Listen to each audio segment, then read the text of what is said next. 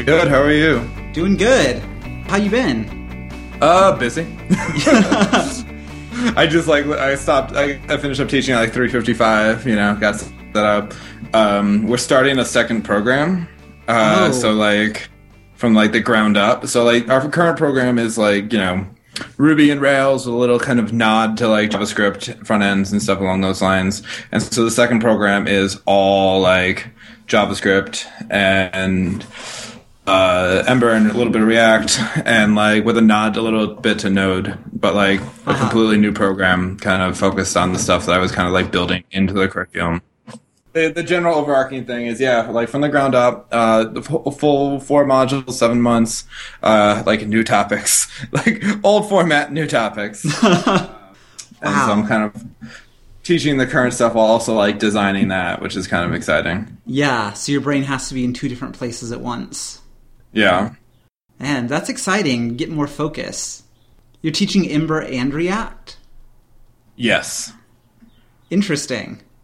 I feel really strongly about this too. Like I feel like both have a place. Yeah. Um, you know, and like that one is and you know, it's it's funny like I don't know if you've seen all those like blog like React is at the point where all those blog posts are coming out now where it's like I have too much choice. And how do I what is the right way to get set up? And like, Only there was a JavaScript framework that helped me with that. And it's that. just like, yeah, like Ember CLI figured this all out, like, honestly, what, 18 months ago? yeah. more, right? Like, is this really? This, are you all like you all went to React because it was lightweight, and I don't have to deal with all this bulk, and now you're all building applications where you need it, and it's like, hmm. but This is currently and has been and will be Real World Ember, uh, where we interview developers who are awesome but not necessarily famous. Although you did give a speech at EmberConf. I did You're, you're at the edge of fame for this. prairies, the suburbs, if you will. Uh, I guess I won't interview only people who aren't famous. That would limit. I mean, I feel like if a if a if a famous person knocks down your door and says, "Hey, could you interview me?" I think you should do it. I don't think you should like pigeonhole yourself. Yeah, yeah. I don't want to. I don't want to niche down too hard. Yeah. Okay, so famous people listening, this is now open to you. Yeah, like wide open, like this is your time. Yeah, I mean, like we we prefer people who aren't famous, but you know, you got to get it on the real world Ember action. Yeah, if you were if you were a famous person listening to this, you're thinking, you know, oh my, I can't do this because I'm I'm too famous. Like it's it's okay. Yeah, we'll make an exception. Okay, so uh, we start off this conversation with a lot of context missing. I knew it, you knew it, but the uh, listeners don't necessarily know it. So why don't you go ahead and tell us a little bit about yourself and about Turing School? Yeah, so my name is Steve Kinney, and I currently live in the city of Denver. Uh, I've been here for about uh, 18 months now or so, about a year and a half, give or take uh, a month or two. Uh, I came out here from New York City to work at the Turing School of Software and Design. Uh, starting out as an instructor these days, I am co-director of academics. And uh, so, what is Turing? It's a seven-month developer training program, so quite a bit longer than a lot of the other programs. Uh, we currently have our kind of first program is a full stack uh, Ruby, Rails, and JavaScript program where it's broken up into four modules. They learn like spending just six weeks focusing on like the fundamentals of like programming, like focusing at that point on Ruby, but like looking at like algorithms, like they build linked lists and a merge sort and binary search trees and stuff along those lines, and just kind of like just the fundamentals of programming and object oriented programming using Ruby. Uh, in the second module, they go on to like finally like build some web applications. Uh, first in Sinatra, and then eventually using a little known framework called Ruby on Rails. In the third module, they focus on like what we like to call professional Rails applications. So not only is it like uh, my first Rails app, it's also like dealing with uh, performance and security and creating APIs and stuff along those lines. And during that time, they do a uh, individual project, which always becomes a very like JavaScript heavy project uh, because if you like give anyone the choice of what do you want to build, they tend to be these kind of like rich client side experiences. so we also kind of at that point begin Yeah, you know, it's like you're all going to be. It's basically one of those things where it's like you're all going to be experimenting with this JavaScript thing anyway. So uh, let's, uh, let's let's show you how to. Right. Uh huh. So the fourth one is doing the JavaScript heavy stuff. The fourth module. Yeah. Yeah, the fourth module these days actually has very little Rails in it these days. Uh-huh. It is prenom- predominantly uh, JavaScript and like kind of going back in almost like a module one like revisitation where we go really really deep into like the fundamentals of the JavaScript programming language. Right. So uh, at the end of the from- third module, you sort of let them flail around in JavaScript, and then mm-hmm. you go in and like teach it to them once yeah. they're ready.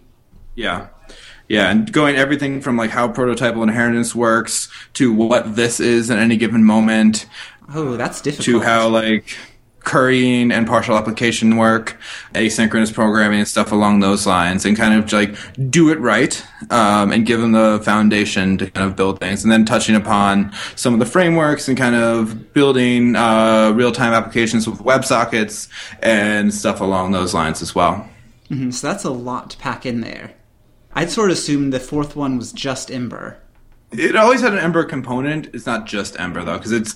I think one thing we found out is like you end up with people who like it's I think this is like sometimes a criticism of like some you know some Rails developers as well, where they they know Ember or they know Rails, but they don't know JavaScript or Ruby. Right. Um, so we try to make sure that that's not the case. Mm-hmm. That they also understand like the actual programming language that they're using, so that when things go off the rails a little bit, they kind of they understand the medium that they're working with. Pun intended. No, pun not intended but I'm okay with it. Pun not intended, but proud of it anyway. Accidents happen, and sometimes they're good. Yeah. So uh, right, so they get that very deep foundation. Interesting, yeah. Like I was just talking to someone else who's from another boot camp who's now taking a CS course because she didn't get that in her boot camp. Yeah, and it's one of the things that uh, because we are a seven month program, we kind of uh, uh, have the ability to do that, right? Uh-huh. Like and kind of go deeper into these topics. Right. You have but like without with your to be as long. Yeah. Yeah. Yeah. And you guys are now you're getting even more flexibility with your schedule, right? Since you're splitting up into two different programs. Yeah, so we're starting a second program May 9th, mm-hmm. um, is the kind of like target date. Um, and that will be a solely front end program with you know kind of like four brand new modules um, that I've kind of been outlining and writing curriculum for um, over the same like length of time, right, running concurrently with the other program. Do we get to know what those modules are? Can you? Uh, Absolutely. Awesome. Is this the first time uh, this is actually yeah. I don't even think we've announced it on the blog yet. So like this is actually the uh, the very first like announcement of any of this. Right, so I'm super excited. First. I uh, yeah. I might want to run this one first. Yeah, breaking news. Yeah. Uh, so um, the program Module one starts out with uh, kind of again the fundamentals, right? So like uh-huh. focusing on you know semantic HTML, uh, like CSS, and kind of the organization of CSS, and like writing like kind of performant uh, CSS, and looking at specificity and things along those lines. Mm-hmm. And again, some of the kind of like JavaScript fundamentals and like uh, some of the same like ideas from Module one in our current program, but like brought over to JavaScript. And then also thinking about like building responsive design from the ground up. Like one of the things they'll build is like kind of build your own like simple grid system, right? So that like you understand how it works mm-hmm. and stuff along those lines and like all the, all the fun stuff on that level. Um, module two then kind of, Wait, wait. I want to run back. So they build their own grid system in CSS, in JavaScript? Yes. In CSS clearly I haven't gone through Turing school since I didn't know the well, answer to that question. This will be starting starting May 9th, right? uh, so should come hang out with us again. Yeah, I'm planning on doing that sometime this year. You guys have a sweet setup. Yeah. Absolutely, come come by whenever you want. Awesome. Um, we'll have we'll have two locations now, so you can you know kind of bounce back and forth too. All right, I might favor the JavaScript one. Uh, me too.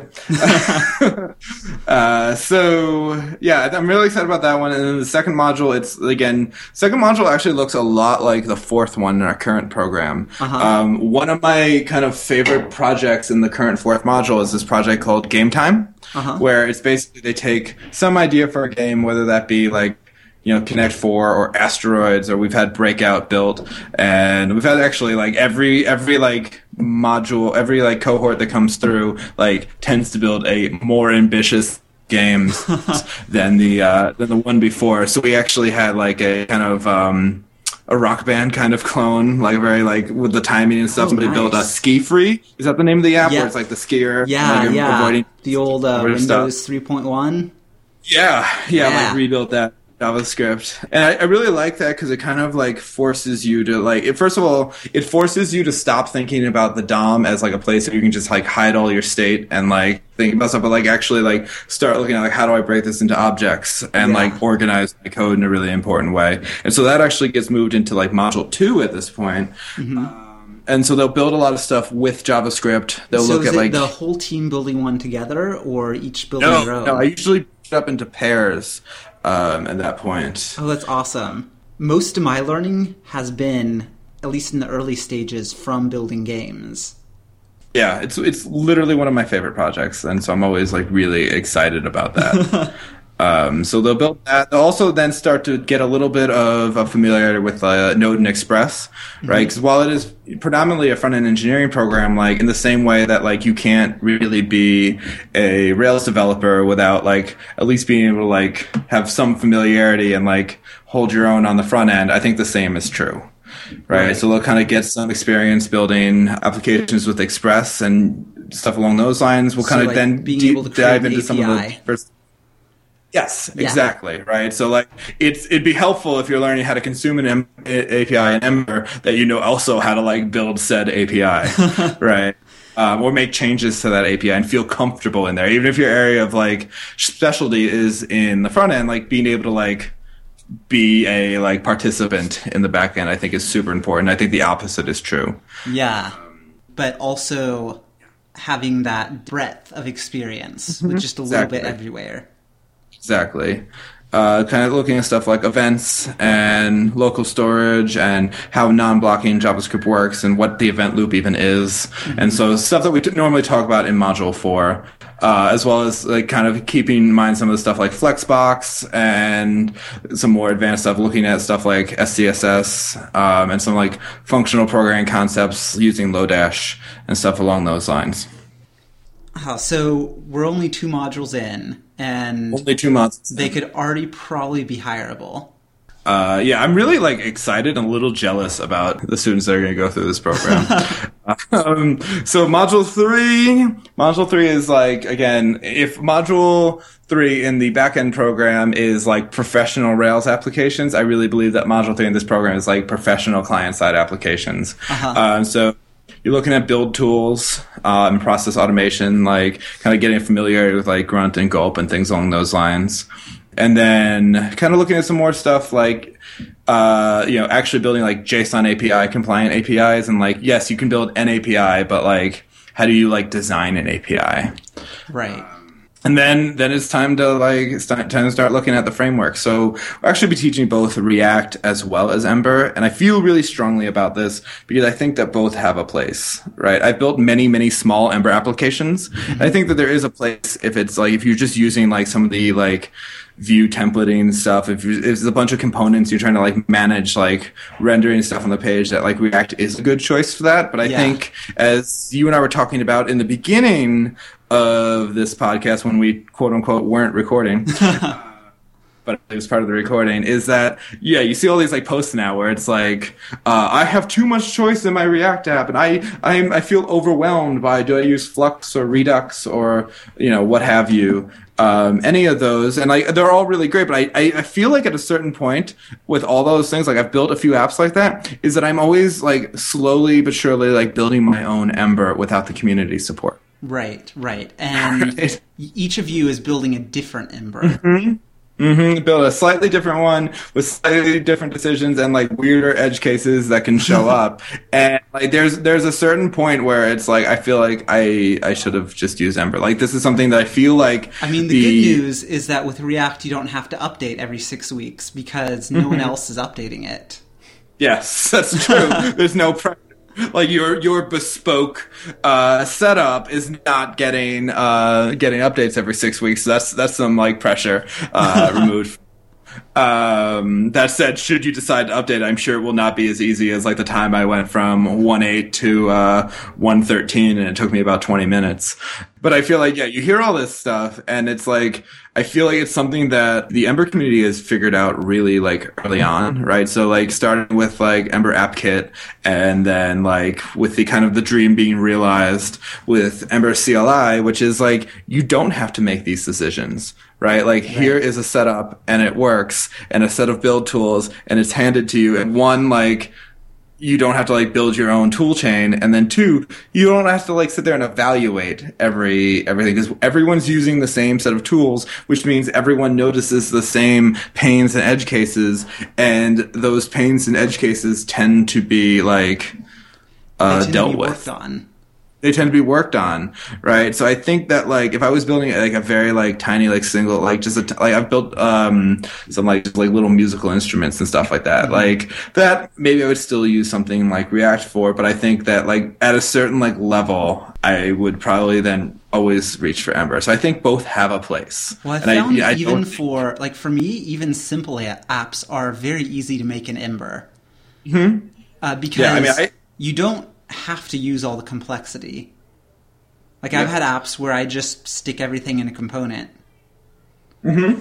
And it's worked out great. Yeah, at my old job, we basically made a bunch of uh, interactive data visualizations, and it occurred to me early on. I was doing it in D3, and it occurred to me early on that it was like way easier to do this in Ember. So yeah, we made like ten small Ember apps that were just like yeah, a few components, and they, they had no backend. There was like there was no API that they were pulling from. They started out with some base data, and as you changed different values in the visualization, like everything like changed and updated automatically, and it was like great. It was a really like pleasant way to work. Mm-hmm. Um, and so yeah, I, I I really I think it's really great. I think there's some people build like have built like static sites where it's just like you know in Ember and like that aren't like dynamically pulling from an API, and it's a really it's a really good experience, and it's a really like nice like development story. Yeah, and there even uh, there's some services now. I think PageFront is the name of one of them, where you can just through the Ember CLI API just deploy it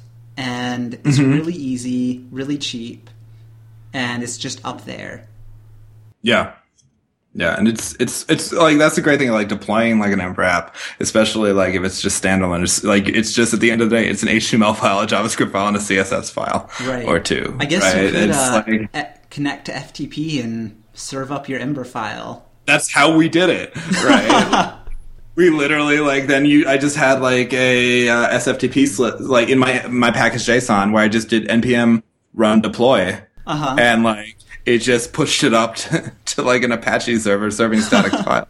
And that was it. I'm thinking just like, like, doing it manually, like those old FTP clients where you mm-hmm. just like drag yeah. from one to the other. Yeah, oh yeah, and then like it's one of those things where oh, there is no version control, and then somebody like edits a file on the live server, and the entire thing goes down, and hopefully somebody like copied down the server like a week ago, and you can restore it from a backup. You know, the golden era of web development, if you will. Right, and if you miss those days, you can recreate part of it now if you really mm-hmm. want to. Yeah, uh, you don't. uh, so talking about the two major, I just said two major. I was worried about offending uh, Angular developers, but then I realized I'm on an Ember podcast. It's cool. Uh, I'm sure we'll have some Angular developers hate listening to it. That's fine. Just like they get in their car, they rage. Mm-hmm. Email Jeff. It's fine. Yeah, uh, yeah. I'll put my email here. Yep. Yeah, it's fine. It'll be great. Um, so that's kind of like I feel like you know tackling those two definitely takes will take up the large majority of that module, mm-hmm. and then there is the the fourth module which I'm really like like exuberantly excited about, uh, which is uh, web technologies outside the browser. Oh, interesting. Yeah. Do tell. So there's there's three major focuses for this module. Um, one of which is Electron. Okay, yeah, the desktop. Yeah, building like desktop applications that can interact with the operating system, be menu bar applications like access the file system and stuff. Uh, building Electron applications. So, like, Atom is built with JavaScript. So, you could take your Ember app and create a desktop word processor if you really wanted to. Yeah, definitely. Wow.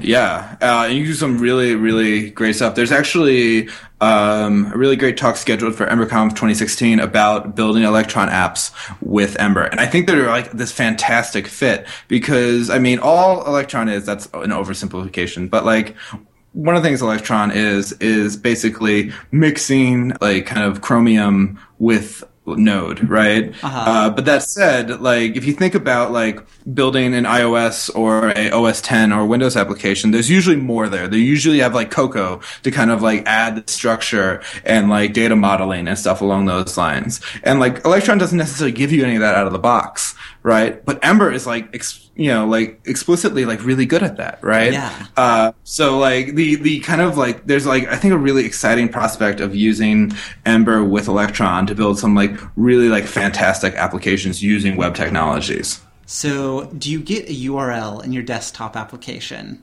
if you use Ember Electron?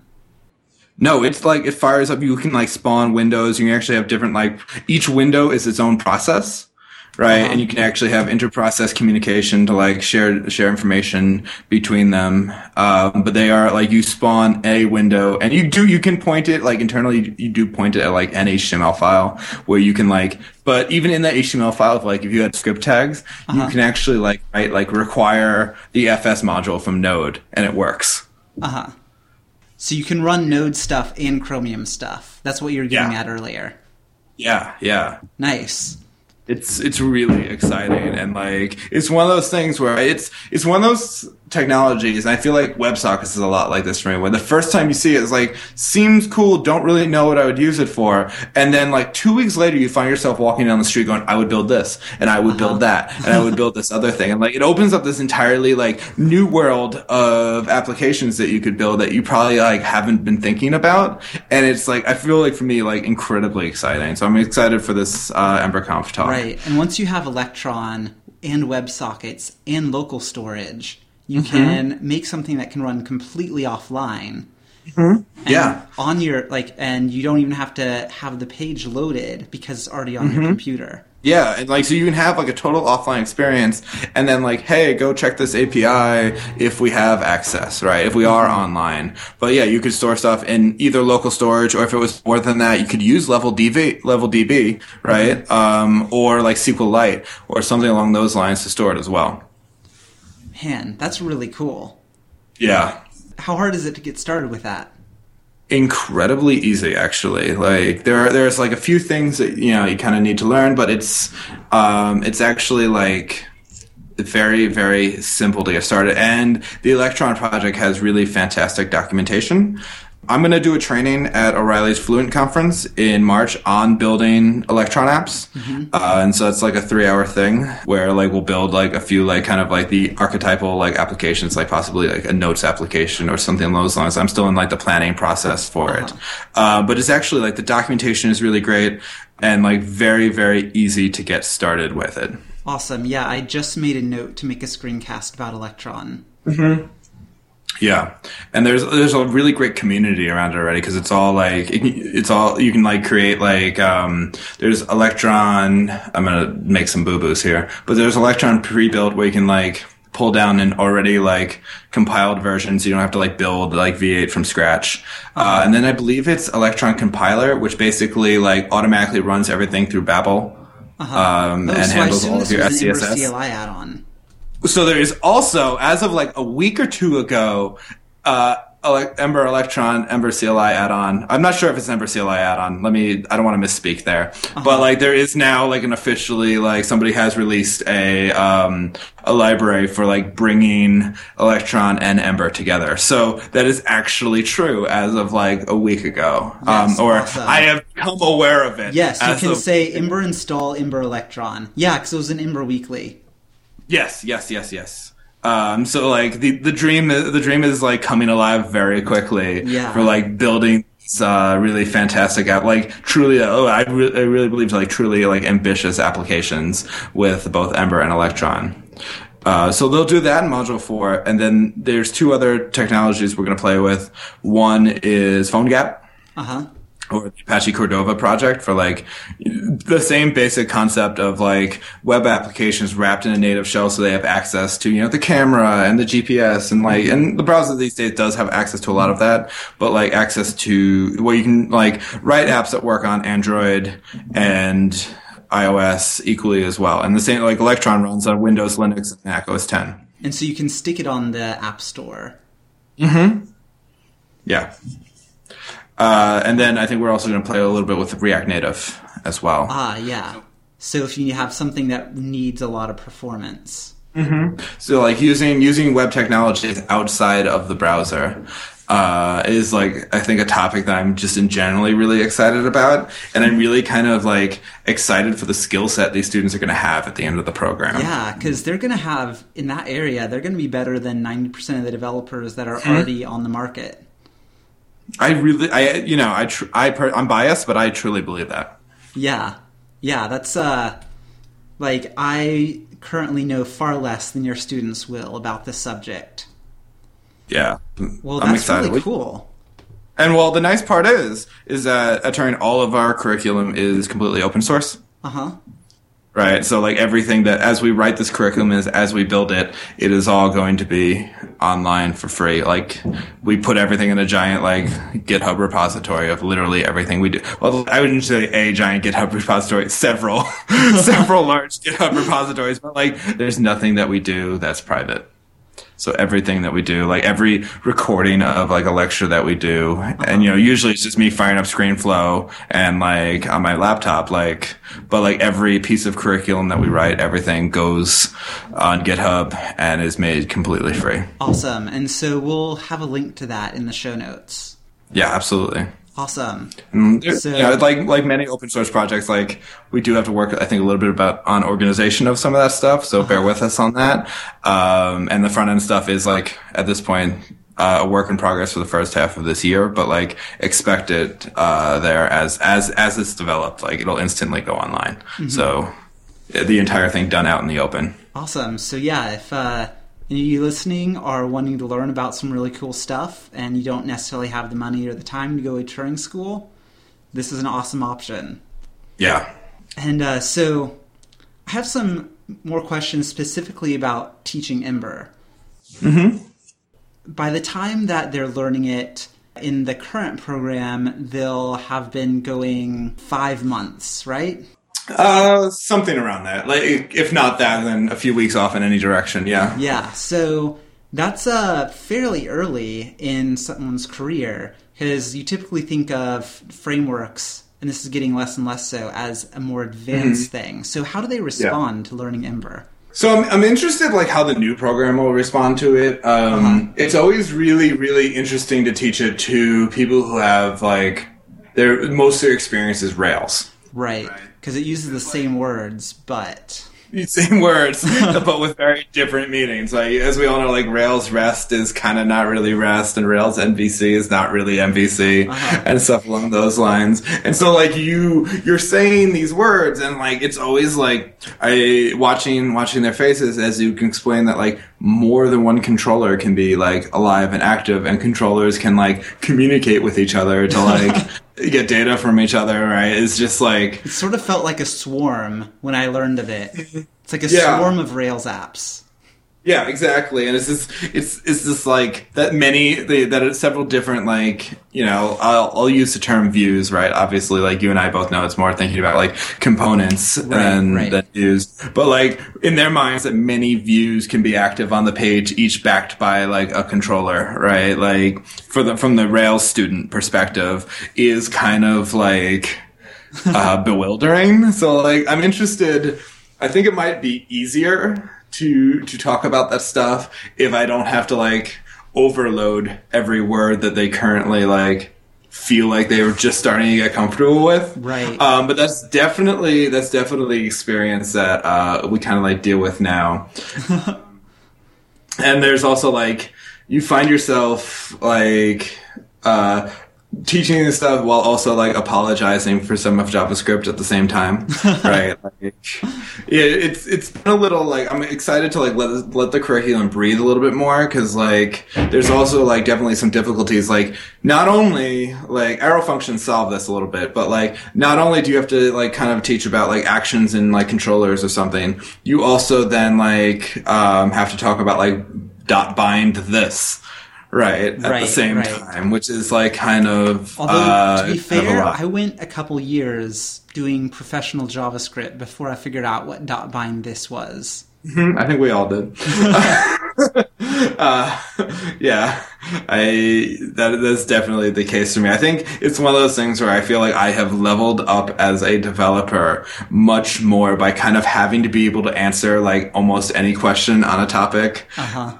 So I feel like I've grown as like I've written less code in like the last year than I had the year prior to that, but I've probably like have a deeper conceptual understanding of uh, everything that I probably I don't think I would have had if I hadn't taken this job. Yeah, I definitely know what you mean. Like having to explain something in a screencast, you Yeah. have to search out all the complexities of it. Because if you don't, you'll probably get something wrong. And your job is even harder because you're going to have questions directed right at you and you have to answer in real time. Yeah, it's not like like commenting or something like uh, you know on the comment thread. It's like they're coming at you, and it's like they they you know they they trust that you have the answer, right? Um, and generally speaking, like I would say it takes, and I'm interested to hear your experience preparing screencasts, but I would say it takes three times the length of a lesson to prepare it. I would love to prepare a, fif- have five minute screencast in 15 minutes. That would be awesome. That's fair too. Yeah, um, you do get some like economies of scale when you're at the three hour level, right? That's true. So like Yeah. there are a few like, all right, we're all going to work on this in pairs, and then kind of like review our solutions in 15 minutes. So like I do get some of those wins that you don't get in a screencast. Yeah. but yeah, I would say it, it on does a good take day, it takes hours. 15 minutes of recording to get 5 Mm-hmm. minutes of screencast.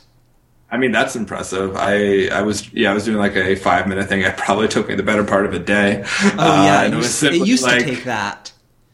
I was like just making like a five minute thing on like model testing in Ember, and like I had the thing written out, right? Like I knew what I was talking about, but like every time like you listen to yourself and it's like, yeah, nope, like I stumbled on my words there. All right, in a live situation, if you stumble on your words, you can kind of correct yourself and move along too. Uh-huh. So there are there are some advantages to the live situation as well. Yeah, I've started treating them more like a live situation where Mm-hmm. if it's a small error, I'll just like correct it midstream and keep going. That's probably really important to your sanity. Very much so. I remember the very first one I made like two years ago. I w- ended up chopping it every other word because I would mess up that often. Yeah, yeah, definitely. Like I, I can definitely sympathize with that. And then it ended Um, up sounding like this because they were all Yeah. chopped together. It was a good time. Yeah, I, I imagine, right? But I think you know, always there's. I think the the other thing with like the current program is like you have students like there are people who like. I mean, I remember the first time I, I started out with Ruby and Sinatra and Rails, and I remember the first time I played with uh, jQuery, Uh-huh. right, like years ago. And I remember the very first time that I did something where I was making Ajax calls or something along those lines and updating something on the page, where I was like, "All right, this is for me." Right, I'm I'm in. It I'm felt in. like magic. Mm-hmm. And I think we teach it, and I, I think it's really super important that we teach it in the back end program. But I also think like there are some students who are like, I love this, I'm in, and there are some students who are like, I'm interested in learning this stuff. I think it's valuable, but I, I like, you know, I like the, the, the back end and that's cool. So I think it's also going to be fun teaching some of this stuff, like, you know, in a kind of like a self-selecting group of like people who feel very much like I feel about working in the browser. Like for me, like the web as a platform is like the, literally the most exciting thing in the world that I can build something and I, it's just like, I just hand people a URL. Yeah. Right. And like, and they can everywhere. touch and like move this thing. It's like, for me, it's just like fascinating and like mind blowing. All right. And it's like, it's the reason that like I've never had like a deep desire to like learn like uh, actual like Objective C or like Swift or something along those lines. I'm like, why would I limit myself Right. to like this platform when I can build for the web? Like, you know, I'm I'm definitely one of those people who is a strong believer in the web and in the open web in particular, and like greatly like enjoys its existence. Oh, I definitely agree with you there. I would mm-hmm. go crazy if I had to program something three times for three different Yeah. platforms. Yeah. And I think that like for a large company, like having those native apps is really good, but like for many small shops, right, being able to build once for three platforms is is an incredibly powerful thing as well. Yeah, definitely. Awesome. Well, uh, we're getting towards our time today. Before we go, so what type of student should apply to Turing School? So it's one of those things where sometimes it's like, oh, you you all work us so hard. It's like, yeah, like because we promised to make you developers in seven months, and like feel the need to own up to that promise, right? Uh, so I think it's I think it's definitely somebody who has you know decided like this is a field that they want to get into, but definitely like understands that like we're not like relaxing on like the quality of like the developers we want to put out just because it's a seven month program. Right. So it's like we're going to turn up the intensity to make you a really solid developer at the end of the seven months, but it's going to be a very, very, very intense seven months. Right. I mean, uh, like, if anything, it's okay more intense because you go to a 10 week one, like, you can sort of be like, all right, I am five weeks away, I'm four weeks away, and then you can collapse. Yeah. But 10 months, I mean, seven months is a long time. Very long time. And like we try to like we have intermission weeks every six weeks to get some but like they're not like weeks off. Like there's stuff you need to be doing during those weeks but they're not as intense. Uh, like it's not really an intermission. I'm like yeah again i've made you promises that i intend on keeping right? So it's definitely i think it's definitely somebody who like I feel like it's very important that a student knows what they're getting into, right? It's like you, this, if this is something where it's like, yeah, it looks like a lucrative career. I think it might be like, I could do that, right? Like, this is probably not for you. Right. Yeah. But if it's like, if you want this really badly and are willing to like really maybe work the hardest you've ever worked for, I mean, it all depends on like what we've done previously, but like, working really, really hard uh, for seven months to achieve this goal, then I think you're. Then I think this is the right fit for you. And that's a great thing to select for because they're going to have to work really hard for Yeah. most of the rest of their career, but especially during that first year. Yeah. Yeah. So, are you guys hiring teachers or developers as well? Absolutely. We're starting a new program. All right. Uh, right. So we are like currently, uh, we would like to have, you know, two or three instructors for this, for at least even like starting this program, right? We plan on, uh, having it grow to be current like model where like in the, in the backend program, there are four modules. and At any given point, there, you know, a quarter of our student body is in module one, a quarter of them in module two. So they're like slightly overlapping. Uh, we haven't really officially decided whether or not we're going to do that. I, I think we're leaning towards doing the same thing with the uh, front end program, but that means that like currently the only uh, staff member um, signed on to do that is me. right. uh, so I need I need um, need I some, need colleagues. some extra helpers. Yeah, I need I need some help. So yes, definitely reach out to Steve at Turing.io if uh, everything you've heard about over the last half an hour sounds like, as exciting to you as it does to me. I would love to talk to you. Uh, we are definitely hiring uh, for that program. awesome. And so, what type of person should apply for that? Very much the type of person who might otherwise consider being a student, right? It is like at the same, like they're they're on their the students are on kind of like the receiving end of this, but like it is definitely. I like to explain it to people as. I have never loved my job so much in my life before, but I have never worked so hard before. Yeah, because you're in there with the students 12 hours a day. Mm-hmm. I'm in there with them, like I'm answering questions, and it's also one of those things where it's like while I'm at work, I'm teaching, right? Mm-hmm. Like, which means like I'm lesson planning a lot of times, like outside of the workday, right? That like sounds a lot like a normal teacher's. yeah, yeah. I mean, I came from K-12 education, so for uh-huh. me, it's like all I know, Yeah. right? like I always like I, you know, I've been in education now for like ten years. Um, like a, a few years those were as a developer at like an educational nonprofit or something, but like I started my career the first seven years of that as a New York City public school teacher, right? So it's for me all I know. So it doesn't seem to be like, um, but it's like a big deal for me. But it's definitely like I love my job so much, but like it is definitely like a lot of work. So I would say if if you're passionate about teaching and like willing to like understand that trade off where it's like, and it's really great. Like uh, my boss Jeff Casimir teaches as much as I do. Uh, so everyone in the organization is teaching. So like I it's it's a really great environment to work in, but it is definitely like we we take we take what we do very seriously. Awesome. Yeah, that sounds like a great place to work. I like it. If you want to learn, go apply to be a student. If you want to help other people learn, apply to be a teacher. And you'll also end up learning as a teacher too, right? Like like I said, true. I definitely have much deeper like understanding of like a very wide range of topics like than I had coming in. Awesome. Well, uh, thank you for coming on the show today. Thank you for having me. All right, uh, this is after recording. We have a special announcement from Steve Kinney. After dark.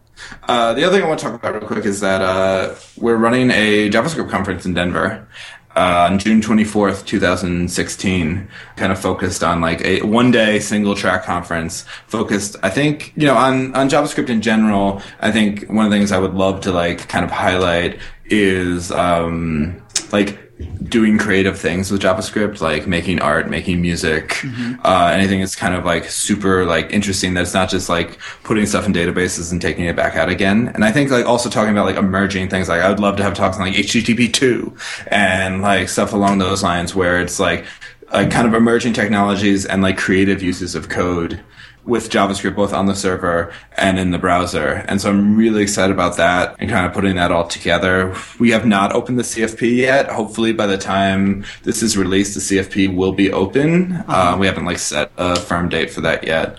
Um, but I would, you know, I encourage anyone listening to submit a proposal. Um, I'm excited to have a really great lineup. Um, we've got, you know, some great organizers. Uh, Jenn Schiffer is going to be the MC, uh, which I'm super excited about. Uh, so I think it's going to be a really like fantastic conference and I would love, uh, to see all of your great proposals and anyone in the area or who wants to come to Denver to come and attend as well. Awesome. That sounds exciting. Yeah. It's going to be a good year. I'm, I'm pumped. Awesome. Well, hopefully I'll see you there. this is the end of the show, but here's a message from our sponsor. Our sponsor who happens to be me. So I run EmberScreencast.com. If you're an intermediate level developer, then this site is for you. So you've read your introductory book and you're ready to get started, but you're not quite into reading the source code yet. So I go and I explain some of the basics, but I also explain cool add ons and some intermediate to advanced topics as well. So go ahead and check out emberscreencast.com. Two screencasts released every week for the intermediate Ember developer. I hope to see you there.